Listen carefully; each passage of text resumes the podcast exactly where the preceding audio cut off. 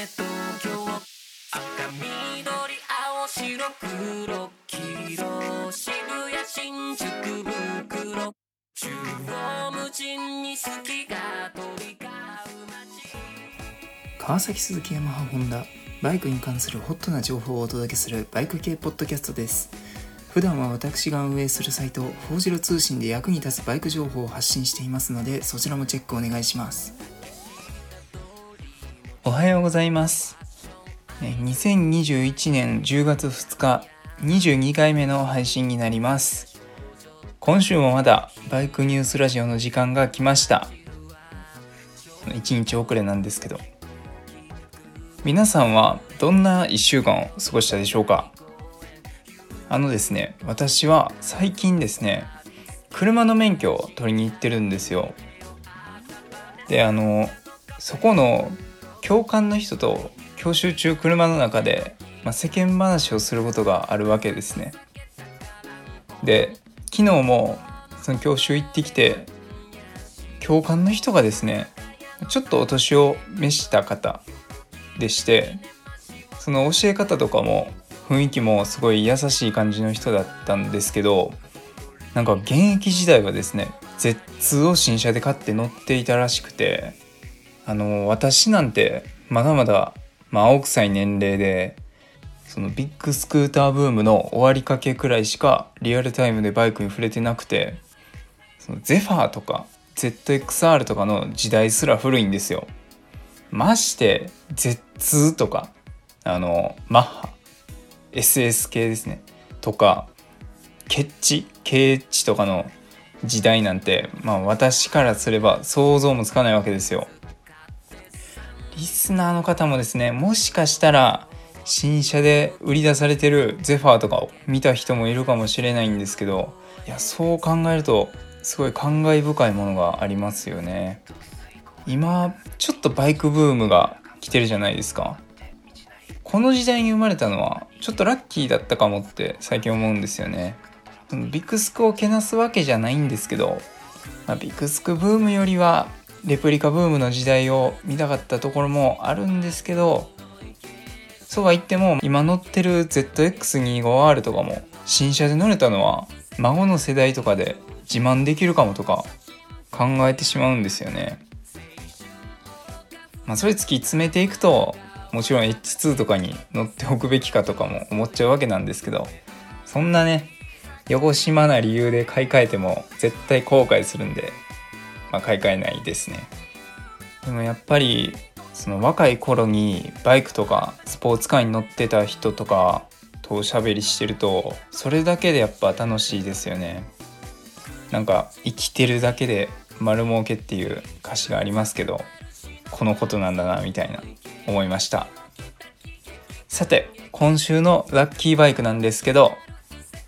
GPZ900R です。GPZ900R です。皆さんおなじみの初代忍者こと GPZ900R 個人的にこれレアな車種かなと思ってたんですけど公道走ってると意外と見るんですよね。意外と見るんですよね。でちょっと調べてみるとなんか2000年に入ってもちょっと生産されてたみたいでかなりロングライフな1台になるんですねこれ。とにかく今回は川崎の話から入ったのでラッキーバイクは GPZ900R と。でこのバイクのですね重要な要素の一つに「トップガン」で出てきたっていうのがあるんですけど映画の「トップガン」ですね。この「トップガン」の続編ってなかなか公開されないですよね。早くしないとみんな忘れそうです。さてこんなロングセラーな GPZ900R に出会えたあなたはより長生きできるでしょう。今週もよろしくお願いします。さて今週のヘッドラインになるんですけど東京モーターサイクルショーが3年ぶりに開催とのことでですねあのパンデミックがありまして2020年と2021年は中止となってしまったモーターサイクルショーなんですが、来年はようやく開催してくれるようです。場所に関してはいつもの東京ビッグサイトということで、日程に関しては2022年の3月25日から27日の3日間にかけて開催される予定になっていますと。多分いつも通りであれば初日の午前は入れないので間違いないようにしましょう。僕はですね、こちら何としてもチケット手に入れていくつもりです。皆さんも暇があればぜひ行ってみましょう。あとですね、大阪モーターサイクルショーに関しても3月19日から21日の3日間やる予定らしいです。こちらはですね、毎年恒例と言いますか、東京より1週間だけ早く開催されますと。で、場所はインテックス大阪。一昨年からですね、2年分休んだので、余裕があれば大阪モーターサイクル場も行っちゃいましょうかねとか思ってます。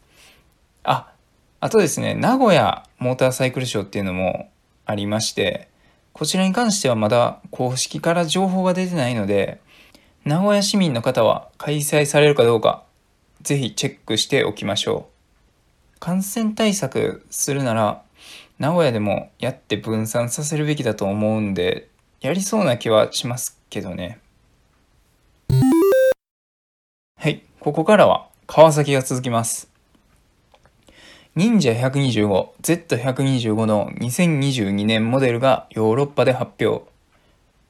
これ日本では売られてないんですけど、125cc の忍者になります。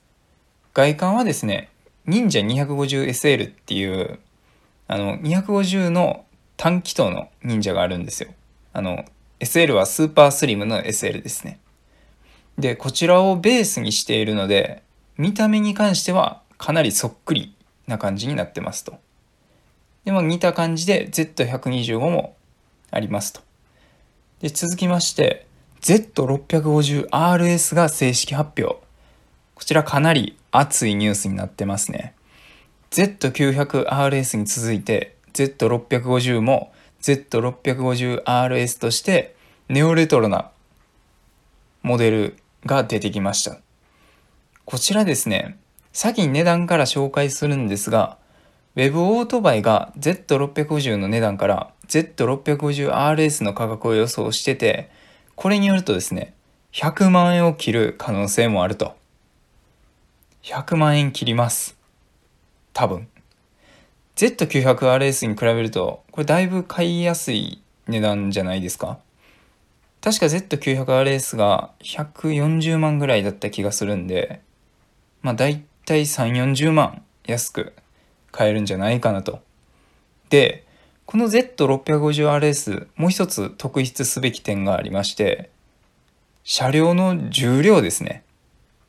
187kg ということで、大型にしてはかなり軽い部類に入るんですよ。で、値段もですね、100万円を切っていたり、車重もかなり軽かったりと、かなりお手頃で初心者にも日用にもおすすめなバイクになっていると言えるんじゃないかなと。普段ですね、スーパーチャージャー付きのバイクとか、250cc で4気筒のバイクとか、尖ったバイクばっかり出してるイメージがある川崎なんですけど、よくよく考えてみると、ZX6R も他社よりもツーリング志向の 636cc にしてあったり、今回の Z650RS もスペックだけ見ても懐の広さが垣間見えてたりと、まあ、ラインナップ全体で万人受けをしてくれているのはかなり嬉しい点ですよね。これで大型人口が増えると最高です。続きまして Z400 の2022年モデルが発売。Z400 もですね、Z400RS とかも出してほしいところですよね。てか噂ある Z250RS はいつになるんでしょうか？これ出さないつもりなんでしょうかね。続きまして忍者250の2022年モデルも発売されました。はいなかなか形が変わらないバイクです。で次なんですけどこちらですねちょっとバイクとは離れるんですけど川崎とアディダスがコラボして ZX8000 と ZX5K ブースト忍者が10月に発売。これ何かと言いますと、川崎とアディダスのコラボスニーカーが出るということみたいですね。ZX8000 と ZX5 系ブーストの2つが出るらしくて、この ZX5 系の方は見た目がですね、黒と緑で最近って感じの見た目をしてるんですね。でもですね、この ZX8000 の方のカラーリングが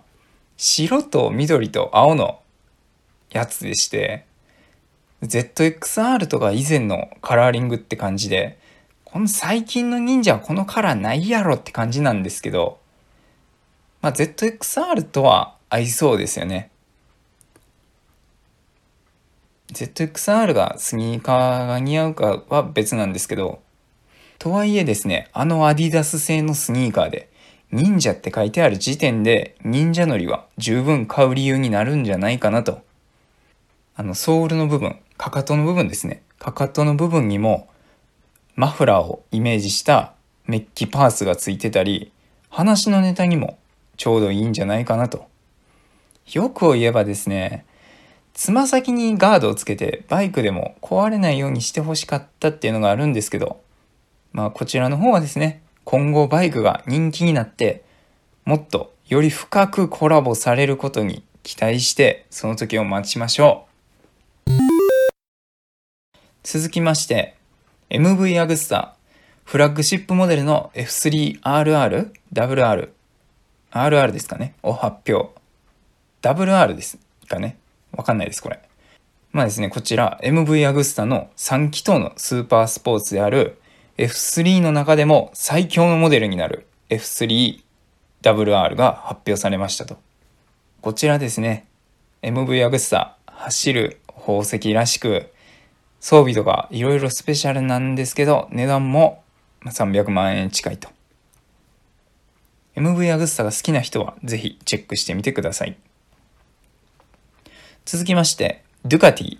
ムルティストラーダ V2 の新型を公開。ということでですね、なんかこれから2週間おきぐらいにドゥカティが新型っていうか、そういうのを公開していくらしいんですけど、その1段目がこちら、ムルティストラーダ V2 と。で、ドゥカティのムルティストラーダというと、そのツアラーモデルになります。このモデルのことを見てたんですけど、なんかオイル交換が1万 5000km ごとって書いてて、これマジかって感じじゃないですか。でなんか調べてみるとですね、アフリカツインもマニュアルに1万 km ごとにオイル交換するって書いてるらしくて、いやこの辺のバイク伊達にツアラ名乗ってないですよ。僕なんかですね、3000km で交換してるんですけど、結構な衝撃を受けましたね。はい、今週はこれで終わりになります。今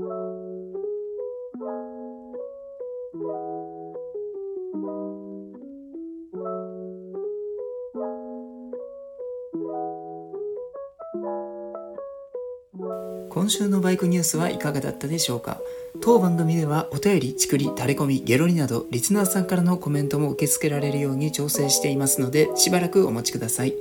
ブログ、ホージロ通信ではバイクに関する素朴な疑問からカスタムパーツ情報まで特集しております。ホージロ通信で検索の上、ぜひご覧ください。次回の配信は来週の金曜日に予定しております。それではまた来週もごひいきに